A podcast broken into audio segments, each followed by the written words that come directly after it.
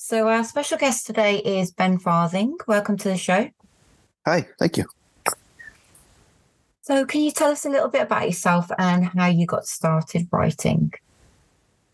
Yeah. Um, I've been writing since I was a teenager. Um, the first story I remember getting kind of praise for was in ninth or 10th grade, and I entered a county-wide public school writing contest. And I don't remember if I won or got second or third place, but I remember my English teacher being very excited about it. Um, and then I just kept writing, always writing. I studied English and creative writing my undergrad, and took a after that worked in marketing for a few years and did an MFA um, while working freelance marketing. Yeah, and all that time going to cons and workshops and writing stories and submitting them and writing novels and sitting on them. And then a few years ago, one of my friends suggested that I start publishing my novels. And now I'm here. So, you self publishing? Yes. Yeah, all my novels yeah. are self published. Fantastic. And obviously, you've got the marketing behind it as well. I'm assuming that comes in quite handy.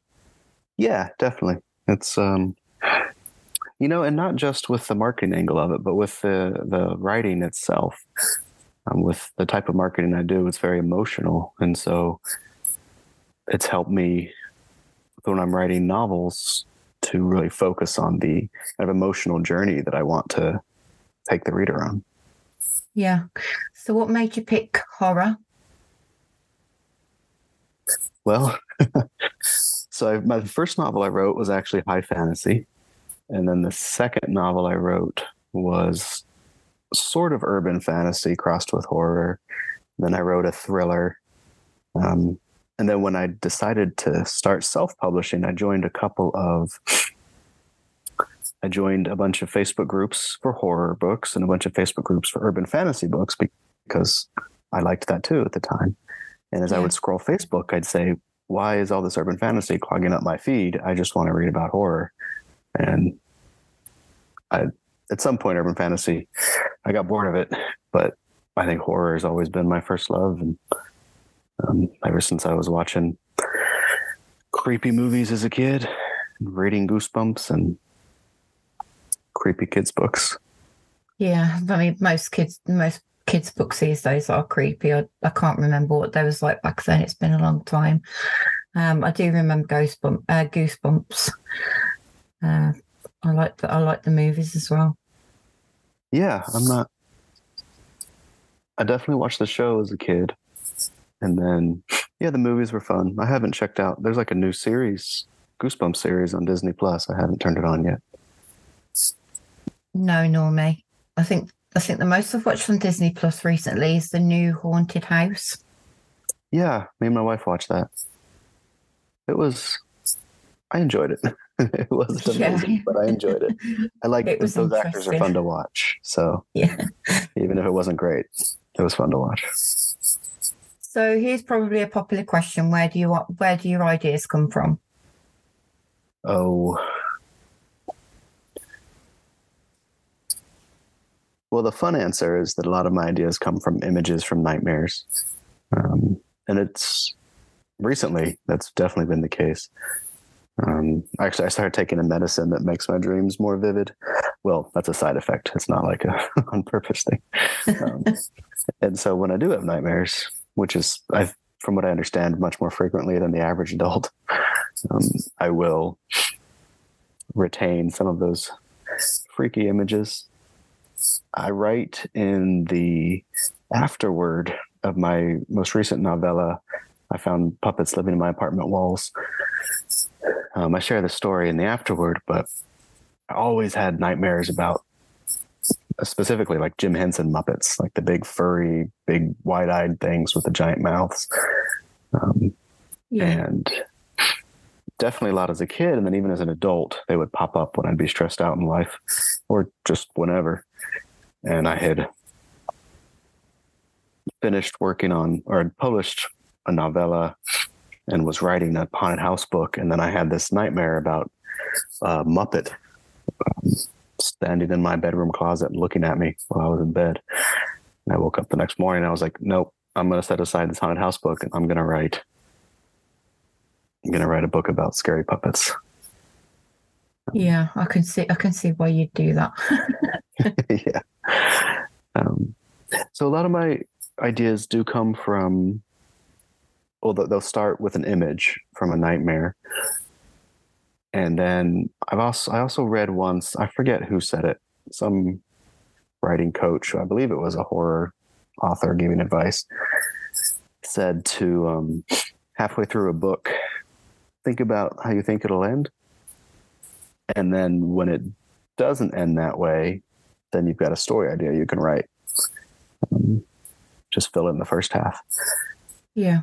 And so I do kind of get, I get a lot of ideas while reading other people's work or watching movies and not just the ones that I'm, you know, blatantly rip off, but like, um, just ideas that that spark from watching something where you're guessing how something's going to turn out and then it turns out differently and you're like oh well that was a good idea i'm going to use that yeah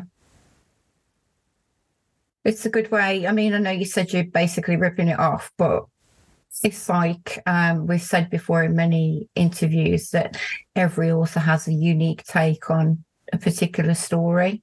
That's probably why there are so many haunted houses, uh, vampires, and things like that. Yeah, absolutely. Um, I mean, some of that is people like reading the same story over and over again. And some of it is, yeah, sometimes an author will just take a classic idea and make it entirely new or make it feel entirely new, which is always really fun to read. So, how do you like building your characters? I've done it a lot of different ways. Um, usually, so what interests me about horror is usually the really strange supernatural ideas. So, like in my recent works, it's um, it's children's show puppets living in the walls, or it's a circus tent that's appeared out of nowhere, or it's a library that's grown a new wing, you know. So this is like what attracts me to horror, what, what makes me pick up a book or a movie. Yeah. So that's where I'll start. So I'm throwing my cat around, jumping on the computer. And so I'll start with that like really strange idea that I want to explore and write about characters who are exploring it. But then I want, like I, I said earlier, like I want to take the reader on an emotional journey and that's only going to happen if there's a character who they're relating to, who they start to kind of live through in this story. Yeah. And so I'll get a general idea of the horror element that they're going to confront and then work backwards from there with you know who is the absolute worst person to be forced to confront this you know what about them makes makes this is going to make this so much more difficult for them. So in my in my puppet book was we have this premise of the puppets from a canceled television show are in living in the inside and beneath this apartment building. So working backwards from there, I made the main character a grandson of one of the puppeteers. And then in actually building this character, it became important that he was dealing very poorly with leaving his childhood behind. Um, yeah. And wanted to go back, even though his childhood was very um, not healthy emotionally. And so that's how that character came to be. And of course, a lot of it, you know, is going to come from me I've written, you know, entire books, or actually a play is what comes to mind. I wrote once in college, where every single character was just some exaggerated desire or emotion that I had, you know, from the heroes to the supporting character to the villains. It was all I know what this feels like. like this is going to be this person's driving desire and emotion, and I know what that feels like. So what would that feel like times 10? Let me play that up and make that this character's main main thing. So it's, you know, what what fits the story, what's going to who's going to be the absolute who's going to have the absolute hardest time facing this horror and then blend it with usually aspects of my own personality so that I can more realistically create that person. So if you got is there any sort of like themes that you often explore in your writing?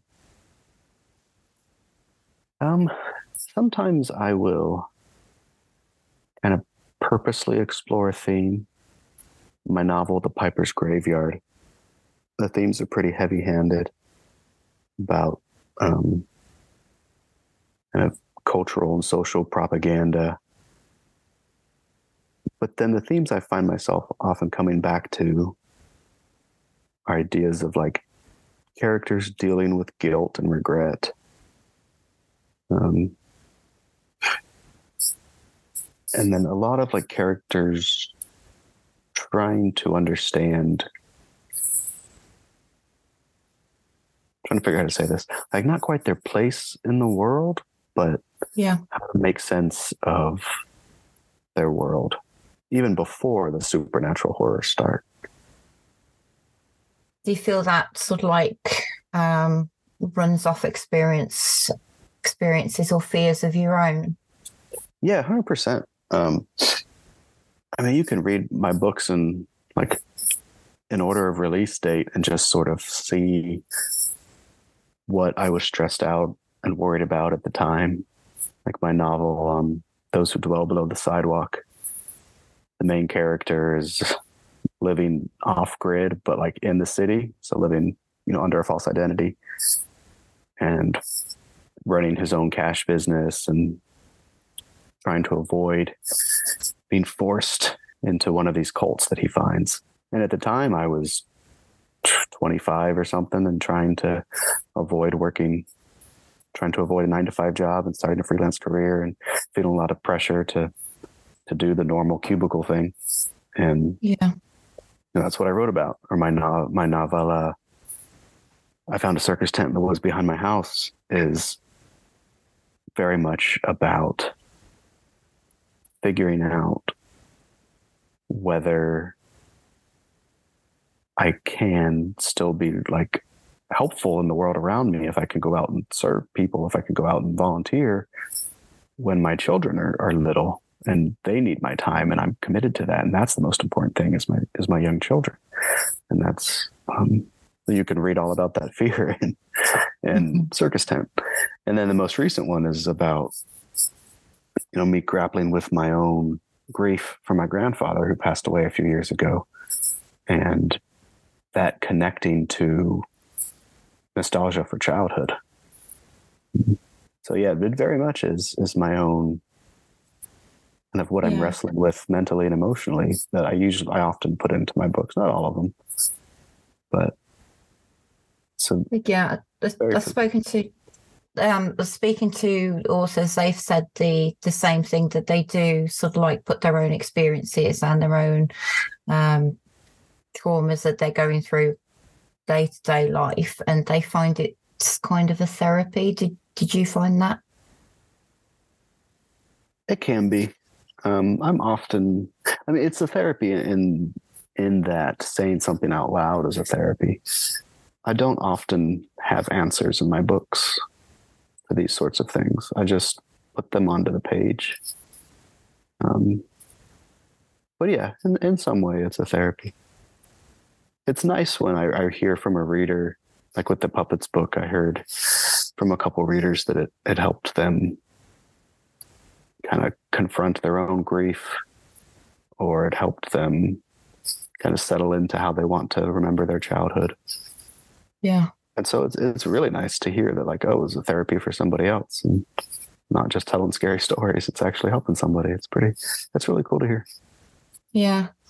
A few a few authors have said the same thing. Um, that it's kind of like a therapy. So Yeah. but I suppose it's one way that they can deal with their traumas by just putting it on paper and hopefully forgetting the traumas. So um, yeah. So are you a plotter or a pantser? Oh, I'll tell you something different every time you ask me. Um, every book's been different. I what I'm growing most comfortable with is figuring out the ending, both in terms of the plot and especially like the emotional climax for the main character. And then once I know that, I need to make sure if there is some sort of bad guy plot, you know, if if it's a supernatural villain who's driving everything, I need to make sure I understand what its plan is, what its goal is, what it's going to be yeah. doing along the way. And then once I have all that down, I like to pants. I like to just write. I get in the main character's head and follow them to the goal, to the end point that I know is coming. If I don't know the end in advance, I wander a lot and I rewrite a lot. And that's actually where I am right now. In my current novella, I'm, I don't know, on draft four or something of because I knew the emotional end to what I wanted, but I didn't actually have the plot nailed down at the end. And so I've been redoing it and changing one thing, changes something else, and then I write again. And yeah, yeah. so I like to pants towards the end. And so you find that's best. Obviously, you find that's better if you do it that way. Um, I don't. Yeah. It's it's weird um, for me to sort of like explain this, but I've never been able to sort of see the end of the the book. I kind of get there, sort of like between pantsing and plotting. So it, it's intriguing how you can see the end and then kind of work your way backwards. Yeah, I'll often I'll write the end first.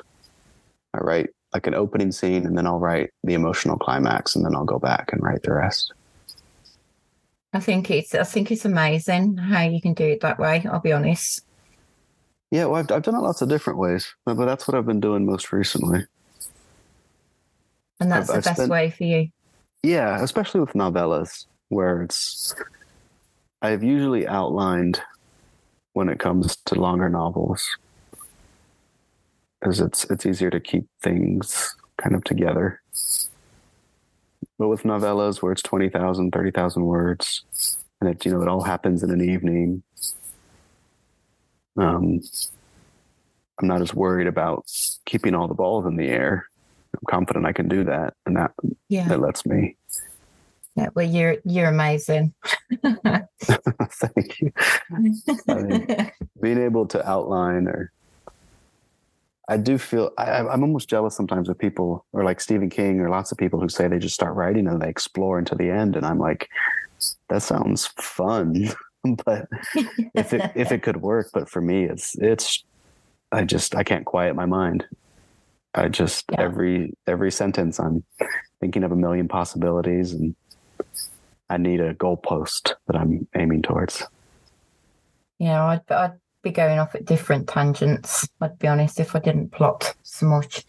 Um, but yeah, I'd kind of like start off plotting and then go on a pantser rage and then have to go back over it all again.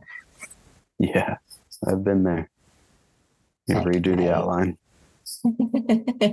That's it. So, are there any exciting products that you're currently working on that you can share with us? Yeah. Um, so I'm turning this series, or these two novellas, obviously, into a series um, called I Found Horror, and they'll they'll each stand alone, and they'll each kind of maintain this surreal creepiness. And I really like this idea of things that should almost be funny, but then when you read it, it's only it's only terrifying. Um, yeah. So I have I found a circus tent in the woods behind my house. I have I found puppets living in my apartment walls, and right now, I'm hopefully going to have done before Christmas a book called "I Found Christmas Lights Crawling from a Storm Drain." Which started out as a loose retelling of H.P. Lovecraft's The Color Out of Space and sort of evolved into its own thing. Um, but it's uh, about I'm a kid in a damaged family in a suburban neighborhood in the mid 90s during a tacky lights contest. So, you know, yeah. bright Christmas lights all up and down this street. Yeah. And while he's working with his friends to decorate an unfinished house so that he can show it to his parents and get them excited about Christmas again, while he's doing that, he sees a glow coming from the storm drain and finds Christmas lights, strings of Christmas lights crawling uphill in the drains. And then as they try to use those lights to decorate and then investigate the weirdness, they slowly realize something very strange and foreign is happening to their neighborhood. So it's a story about Christmas in the 90s. It's a story about a kid who needs, about a kid who wants to figure out how to tell his parents that he exists. Um, and it's a story about classic Christmas kitsch turning horrifically dangerous. And I'm really excited about it. Sounds intriguing. Yeah, thank you. I love Christmas as much as I love horror, so I'm having a whole lot of fun with it. So, do you decorate the house? I outside. do. I do inside and out. Um, outside, we've got a little bit of grass and then a patch of woods before the street, and so I decorate that patch of woods to be a candy cane forest. Lots of red and white lights up the trees, and then my wife and I have made um, giant lollipops and things like that. So that's a lot of fun. How long does it take you to do all that? Well, so this will be the second year we're doing it. Um, it took, oh, I don't know, six or eight hours total to set up stuff. I mean, once everything was made to set it up. This year will probably take a lot more because I'm going to cover a lot more trees and lights. I'll get started pretty soon here, actually. And do you do the same thing for Halloween? We haven't yet. We do have a little, a few lights out there, but nothing too crazy yet. Um, my wife has told me she wants to do it. So in the next few years, we might have a haunted forest in front of the house. we don't do it so much over here. I know it's um, I know it's starting to catch. Uh, a lot more houses are getting decorated for Halloween. Um, but I know uh, over in the US it's quite popular, isn't it? Yeah, um, I mean, not as much so as Christmas lights. Yeah, Christmas lights. Not, I don't really see many houses anymore around here with Christmas lights. Must mm. just be this area. Still stooges. Mm, okay, well, we've got so... a neighbor up the street who has been like on the you know tacky lights tour that gets posted on the local news websites. So knowing that people are going to be driving by my house to go see his is a lot of motivation to oh i'm going to set up something for people to see because they're going to be driving by anyway. You should fun. put an advertisement for your books outside as well. Yeah. Okay so where can listeners find your books